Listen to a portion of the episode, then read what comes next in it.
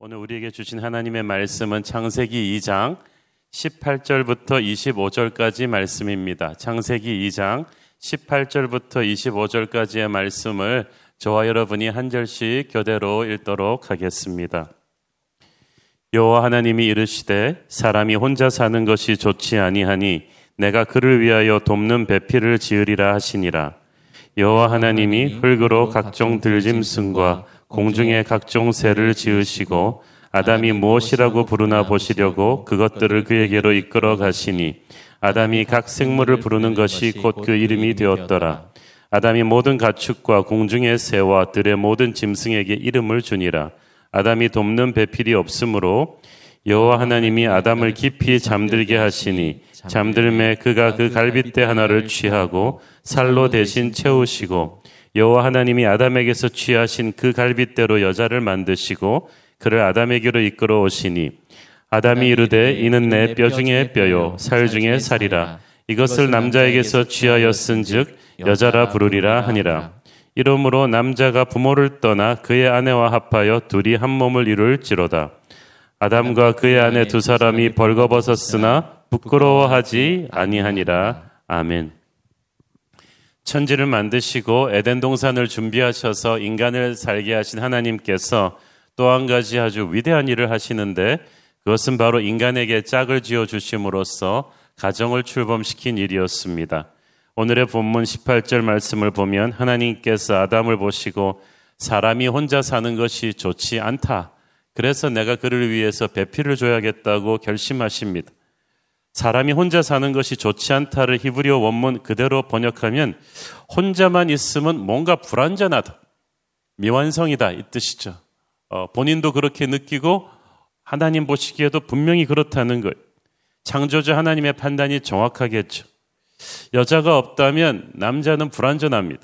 아이를 낳아 생육하고 번성할 수도 없고 사랑과 위로를 받지 못해서 마음이 너무 피폐해질 것이고 하나님의 명하신 대로 세상을 정복하고 다스리는 것도 함께 팀워크로 해야지 남자 혼자서는 절대 못하죠. 그 남자의 창조는 하나님의 창조기획의 절반에 불과했습니다. 여자가 다른 나머지 절반입니다. 자, 그런데 흥미로운 것은 18절에서 분명히 하나님께서 사람이 혼자 사는, 그러니까 정확하게 번역하면 남자가 혼자 있는 것이 미완성이니까 내가 그를 위하여 돕는 배필을 지어주겠다고 하시고 바로 여자를 창조해 주시지 않고 아담에게 뜬금없이 직장을 주십니다. 19절을 보세요. 여호와 하나님이 흙으로 각종 들짐승과 공중의 각종 새를 지시고 아담이 무엇이라고 부르나 보시려고 그것들을 그에게로 이끌어 가시니 아담이 각 생물을 부르는 것이 곧 그 이름이 되었더라. 자, 하나님께서는 아담에게 하나님이 만드신 에덴 동산 전체를 다스리는 그 일을 주셨습니다. 에덴 동산 주변으로 4개의 강이 흐르고 그래서 어림잡아 보아도 에덴 동산은 오늘날의 용인 자연농원 이상의 엄청나게 광대한 지역이었음이 분명합니다. 그 광활한 지역의 숲과 하늘, 강과 호수를 다스리는 그 관리하는 막중한 일을 아담에게 주셨어요. 이것은 아담의 육체와 정신과 감성을 최대한 쏟아내야 되는 일이었는데 하나님께서 아담에게 에덴에 있는 모든 들짐승과 각종 새들의 이름을 짓게 하셨다는 게 놀랍습니다. 여기서 보세요. 하나님이 불러주는 대로 아담에게 받아쓰게 하지 않으시고 아담이 무엇이라고 부르나 하나님이 보시고자 했다는 거예요. 여기서 또 한 번의 자유의지가 나오죠. 하나님은 로봇처럼 우리를 막 움직여서 일하시는 분이 아니라 우리에게 능력과 재능과 열정을 주시고 우리에게 자유를 주시는 분이십니다. 그래서 그 당시 아담은, 죄짓기 전에 아담은 하나님이 주신 지혜와 은혜가 충만했기 때문에 하나님의 지혜로 이제 그 동물들을 보면서 그 이름을 붙여주었습니다. 이 이름이 왜 중요했냐 하면 그 이름은, 성경에서 이름은 인생이에요.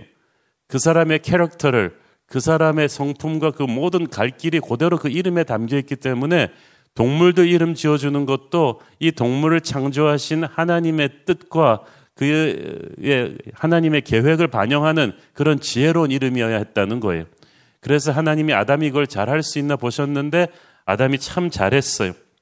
오늘날 그 동물들 이름, 현재 파악된 것만 해도 종류가 100만 종류가 넘는다고 하는데 이름 100만 개를 지은 거예요. 쉽지 않았을 것입니다. 이 일은 결코 저주가 아닙니다. 인간이 죄를 짓고 타락하기 전에 하나님께서는 이미 아담에게 이런 일을 주셨어요. 아담을 괴롭히기 위해서가 아니라 일을 하면서 아담이 살아나기 때문에. 일은 단순한 생계 유지 수단이 아닙니다. 그걸 함으로써 하나님이 주신 재능과 열정을 불살라서 오히려 그 사람이 살아있게 합니다. 오히려 너무 활발히 일하시다가 갑자기 은퇴하신 분이 급속도로 건강이 악화되시고 우울증에 많이 걸리시는 걸 우리가 종종 주위에서 보지 않습니까? 이 힘든 것 같지만 그것이 우리로 하여금 살아있게 하는 힘을 준다는 거예요. 그것은 하나님의 비전을 펼치는 장이기 때문에 이게 중요합니다. 이걸 책임감 있게 잘하는 걸 보시고 나서 이제 결혼을 시켰다는 것이 중요하죠. 자, 내가 그를 위하여 돕는 배필을 지으리라. 여기서 배필이라는 히브리어 원어는 에제르인데 이 말을 직역하면은 상대를 도와주고 안전하게 지켜주는 조력자라는 뜻입니다. 도와주고 지켜주는 조력자. 많은 사람들이 이렇게 남존여비 사상, 옛날 우리 어르신들 세대만 해도 그냥 남자가 우월하다. 그걸 확실히 갖고 살았는데, 여러분, 여기서 이 에제르라는 말은 도와주는 사람이에요. 대개 여러분이 누구한테 나 좀 도와달라 그럴 때 나보다 잘난 사람한테 도와달라고 합니까? 못난 사람한테 도와달라고. 여러분이 공부 좀 도와달라고 할 때 전교 꼴등한테 물어보지 않잖아요. 공부 잘하는 애한테 물어보잖아요. 내가 경제적으로 힘드니까 도와달라 그럴 때 여러분보다 돈 많은 사람한테 물어보죠. 그러므로 하나님이 돕는 자로 여자를 붙이셨다는 것은 남자가 없는, 죽었다 깨어나도 따라갈 수 없는 뭔가가 여자에게 있어서 그걸 가지고 여자가 남자를 도와줘야 인생이 완성이 된다는 뜻이죠. 그래서 여성을 존중해야 되는 거예요. 그 남자와 여자의 제작 과정을 보면은 하나님께서 남자인 아담은 흙을 빚어서 만드셨는데 여자인 이브는 아담을 재워놓으시고 아담의 갈빗들을 뽑아내서 만드셨거든요. 그러니까 남자를 만든 흙보다 여자를 만든 갈빗대가 재료가 훨씬 좋았죠. 흙은 무기물이고 갈빗대는 엄연한 유기물이잖아요. 그러니까 하나님께서 이미 1차 가공을 하신 아주 고급 재료를 가지고 만들어진 분들이 여성분들이. 그래서 누가 농담삼아 여성은 훨씬 더 완성도가 높다고 하죠. 그래서 그 유전학자들의 밝혀낸 바에 의하면 남자의 X염색체 수는 여성보다 하나가 적고 또 여성들은 그렇게 큰 고통 속에서 아이를 몇 명씩 낳는데도 여성분들의 평균 수명이 남성보다 7년이 길어요. 그러니까 고지고대로 적용하자면 여러분이 7살 연상의 여자랑 결혼해도 부부가 하늘나라 가는 시간은 비슷해질 것이다 라는 뜻이죠. 또 한 가지, 하나님께서 여자를 남자의 머리뼈로에서 뽑아내서 만드셨다면 여자는 남자를 지배하고 군림하려고 했을 것이고 남자의 다리나 발에서 뽑아냈다면 남자에게 짓밟히는 존재가 되었을 것인데 하나님께서는 기가 막히게 가슴을 둘러싼 갈빗대에서 뽑아내서 여성을 만드셨습니다. 그것은 여성은 항상 남자의 가슴 속에 있는 사랑을 받는 존재가 되라는 뜻이죠. 자, 여기서 적합한 짝을 이제 붙여주겠다고 하셨는데 그 돕는 배필을 영어 성경에는 suitable helper, 적합한 조력자라고 했습니다. 그러니까 아무나 나를 도와줘서 되는 게 아니고 나한테 꼭 맞는 도움을 줄 수 있는 사람이 붙어야 되는데 그게 여인이고 우리 아내라는 거죠. 나의 부족한 점을 채워줄 수 있는 짝. 그래서 완벽한 파트너라는 것은 똑같은 짝이 아니라 짝이 맞는 짝이에요. 살면서 부부싸움을 많이 하는 건 서로 다르기 때문인데 그래서 싸움할 때마다 사람들이 우리는 맞는 짝이 아닌가 생각을 하는데 틀리다고 해서 틀린 짝은 아니에요.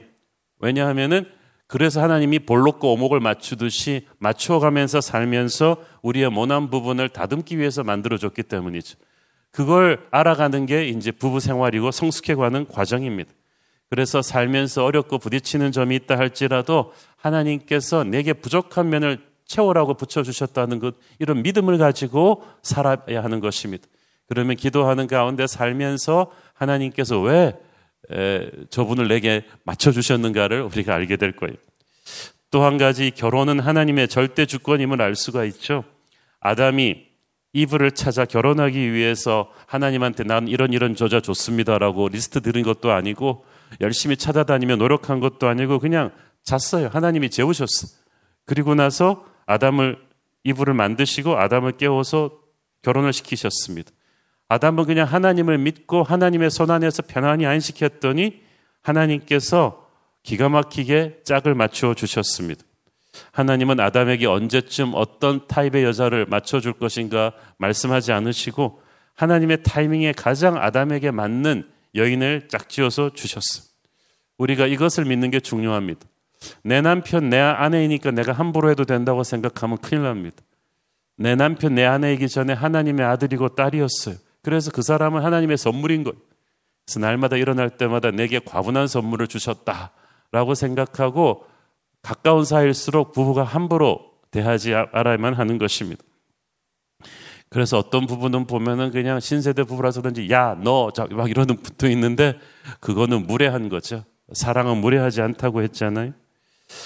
하나님께서 아담과 이브의 결혼을 처음부터 철저히 주관하셨다는 것은 우리에게 무엇을 가르쳐 줍니까? 건강한 결혼은 정말 믿음 안에서 기도하는 가운데 이루어져야 된다는 사실이죠. 오늘날 예수 믿는 청년들이 적다 보니까 불신자들과 어쩔 수 없이 결혼하게 되는 청년들이 있는데 그렇다 할지라도 믿음이 없는 상대를 만나면 결혼하기 전까지 어떻게든 믿음을 가지게 하려고 노력을 하셔야만 됩니다. 그렇게 해서 하나님을 서로 사랑하는 부부가 돼야 살아가면서 일어나는 수많은 문제들을 우리가 믿음 안에서 해결할 수 있을 것입니다. 결혼은 또 한 가지 서로 친밀하고 좋아하는 마음이 있어야 돼요. 아담이 눈 뜨고 딱 보니까 아름다운 이브가 있으니까 하나님이 또 미소 지으면서 결혼식 주례하고 계시고 그래서 아담의 입에서는 저도 모르게 처음으로 인류 최초의 사랑의 세레나데 시가 탁 나오죠. 뭐 셰익스피어도 따라갈 수 없는 엄청난 멘트입니다. 이는 내 뼈 중에 뼈여 살 중에 살이구나. 남자에게서 나왔으니 여자라 부르리라. 한국말로는 어감이 없는데 영어 성경에 보니까 man에서 woman. 남자에게서 나왔다 그래서 woman이 된 거죠. 뼈 중에 뼈요 살 중에 살이다. 아마 깨자마자 아담은 가슴팍이 좀 썰렁한 걸 느끼고 갈빗대 하나가 미싱하다는 것을 느꼈는지도 모르겠습니다. 그런데 영적 감동으로 하나님이 이 갈빗뼈로 여자를 만드셨다는 사실을 인식한 것 같습니다. 아담이 내 아까운 갈빗뼈 그러지 않고 자신의 몸의 일부분을 가지고 하나님이 이렇게 아름다운 존재를 만들어 주셨다는 걸 감사해서 축제 세레나데를 부른 거예요. 갈빗대 하나를 가지고 하나님이 이렇게 아름다운 여자를 만들어 주셨다는 것은 단돈 100원 가지고 최고급 벤츠를 선물 받은 것과 마찬가지. 하나님께서 터치해서 선물로 주신 거죠. 그래서 이 아담과 이브는 서로 정말 감정적으로 인티메트했다, 로맨틱했다는 걸 우리가 알 수 있죠. 에덴 동산은 기쁨과 즐거움이란 뜻이 담긴 지명입니다. 하나님께서 아담과 이브를 결혼시키셔서 가정을 이루면서 그 인간의 행복이 완성이 돼요. 하나님이 창조하신 의식주에서 하나님의 은혜를 누리면서 하나님과 예배하면서 부부가 서로 사랑하고 자녀를 양육하는 것, 그것이 인간의 기본적인 행복입니다. 그것을 하나님께서 결혼을 통해 보여주셨어요. 또 한 가지 결혼의 법칙을 보니까 떠남과 합침의 법칙이 있어요. 24절에 보니까 남자가 부모를 떠나서 그의 아내와 합하여 둘이 한 몸을 이룰지로다. 한 20년쯤 전에 진짜 어떤 센 시어머니 권사님이 씩씩거리면서 이 성경책을 들고 저한테 찾아와서 아니 목사님 이렇게 불효막심한 말씀이 어떻게 성경에 있을 수 있느냐. 왜 우리 아들한테만 부모를 떠나라고 하냐. 남자가 부모를 떠나라.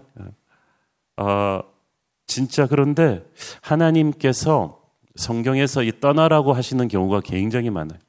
아브라함에게도 새로운 비전을 시작하시면서 너의 친척, 아비 친척 집을 떠나라고 하잖아요. 우리는 정이 많아서 그런지 떠나는 거 싫어하잖아요, 우리나라는.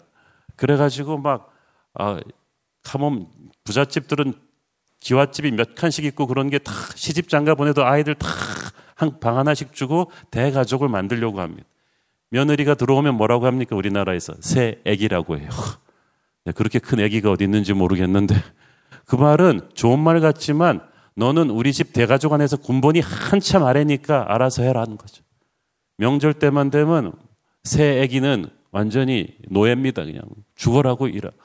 그렇게 해서 차곡차곡 올라가서 자기도 선배가 되면 또 들어오는 새 애기를 또 막 힘들게 하죠.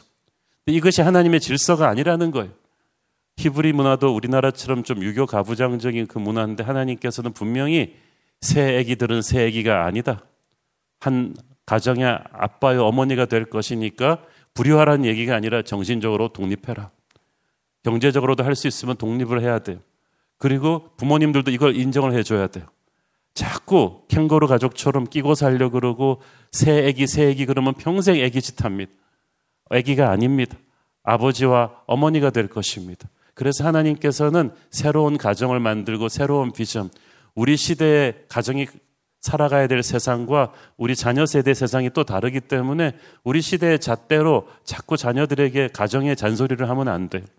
하나님의 원칙을 세워주고 너희들 하나님만 사랑해라. 그리고 너희 세대의 지혜를 너희가 분별하면서 가도록 이 떠나보냄이 있어야 가정이 건강해지는데 떠나보내지를 못하고 간섭을 하니까 오늘날 이렇게 많은 가정들이 깨지는 거예요. 수많은 가정들이 한국에서도 깨지는 이유 중에 하나가 이 시댁과 또 처가댁과의 그 간섭과 이런 것을 깨지를 못해서 그래요. 진작 하나님의 법칙대로 독립시켰더라면 좋았을 것을 우리가 애틋한 마음에 하고 있다가 사고가 많이 나요. 그래서 하나님께서는 이 문제를 우리에게 분명하게 하셨어요. 남자가 결혼을 했으면은 문제 생기면 항상 자기 엄마한테 전화 걸지 말고 그 아내도 마찬가지죠. 아무리 힘들어도 자기 엄마한테 전화해서 확 남편 험담하지 말고 너희들은 완전히 떨어진 이제 새 가정으로 살아가라. 그래서 그렇게 책임을 져야지 새로운 가정이 힘있게 나갈 수 있다. 그거 하나님이 말씀하시는 것입니다. 이것을 저는 항상 모든 결혼주례에서 얘기를 해줍니다. 그 다음에 떠나지만 그냥 떠나는 게 아니라 여자와 한 몸을 이루기 위해서 떠납니다. 여기서 한 몸을 이룬다는 말이 히브리어 나바크인데 아주 그냥 단단히 달라붙는다는 뜻이에요. 인꼬부부 정도가 아니라 평생 떨어질 수 없는 공동 운명체가 되라는 뜻입니다. 그런데 평생 다른 환경에서 살아온 다른 성격의 사람이 하루아침에 어떻게 다바크가 되겠어요? 다바크를 이루기 위해서 시간과 노력을 기울여야 돼요. 이 아내는 어떤 가치관으로 살아왔는지, 내 남편은 어떤 습관으로 살아왔는지, 어떤 아픔이 있었는지를 깊이 서로 하면서 알아가는 시간이 있어야 돼요. 여러분, 결혼식 준비는 그냥 사실 대충 해도 돼요. 결혼을 준비를 해야 돼요. 그리고 결혼하고 나서 이것을 알아가야 됩니다. 그래서 성경을 보니까 결혼한 남자는 결혼하자마자 군대나 노역에서 1년 동안 빼줍니다. 그 구약 성경에 그게 써 있어요. 집에 가서 아내를 즐겁게 할지니라. 충분히 서로 다박하라는 뜻이죠. 생각해 보면 결혼이란 얼마나 큰 결단입니까? 그러나 단순히 한 이불 덮고 잔다고 해서 하나가 될 수 있는 것이 아니라 함께 서로 알아가는 시간이 필요합니다. 그래서 더 많이 기도하고 더 많이 고민하고 더 많이 대화해야 되는 거예요. 그래서 결혼이 1대1 플러스 2가 아니라 1대1 플러스 1이라는 사실을 우리가 명심을 해야만 합니다. 마지막으로 부부는 서로 벌거벗었으나 부끄러워하지 않아야 한다고 하나님 말씀하십니다. 이것은 부부가 되면서 단순히 육체적인 결합뿐 아니라 정신적으로 벌거벗어도 부끄럽지 않아야 된다는 뜻이 정직하라는 말이죠. 정직하라는 말이죠. 마귀는 거짓의 영이고 성령은 진리의 영이십니다. 그러므로 보통 인간관계도 그렇지만 부부 생활에서 이중적이면 안 돼요. 힘들더라도 서로 정직하면 성령께서 그 가정을 평생 지키실 거예요. 여러분이 좋은 의도에서 서로 비밀을 숨긴다 해도 그 괴로운 거예요. 그래서 부부가 서로 정직하면서 늘 진리의 영이신 성령께서 이 가정을 지켜주시옵소서. 저는 우리들의 결혼 생활이 그렇게 됐으면 얼마나 좋겠습니까? 내가 이 설교를 진작 들었어야 하는데, 30년 전에 들었어야 하는데, 괜찮아요. 지금도 늦지 않았습니다. 다시 한번 자신의 가정을 점검하고 우리 아이들의 또 아름다운 결혼을 위해서 기도하는 저와 여러분 되기를 바랍니다. 건강한 가정이 이렇게 형성이 돼야 그 가정들이 모여서 건강한 교회가 되는 줄로 믿습니다. 우리 기도하겠습니다. 주님 은혜를 감사합니다. 태초에 하나님이 천지를 창조하시고 인간을 만드시고 에덴 동산 주신 뒤에 인간을 결혼시켜 주신 것을 감사합니다. 남자와 여자가 서로 짝을 이루고 남편과 아내가 서로 존경하고 사랑하는 그런 가정을 이루어야 하는데 인간들이 하나님을 떠나면서 결혼의 법칙을 어겨서 많은 가정들이 깨어진 이 시대를 불쌍히 여겨 주옵소서. 하나님, 이 시간에 우리 교회 힘들고 위기에 있는 부부관계 가정들을 위해서 기도하오니 주님, 이 성경적인 결혼관으로 돌아가서 회복되게 하여 주시옵소서. 새로운 교회에 있는 모든 부부들이, 그리고 앞으로 결혼할 청년 커플들이 성경적인 가치관에 근거한 아름다운 부부 생활을 할 수 있도록 도와주시옵소서. 예수님 이름으로 기도했습니다.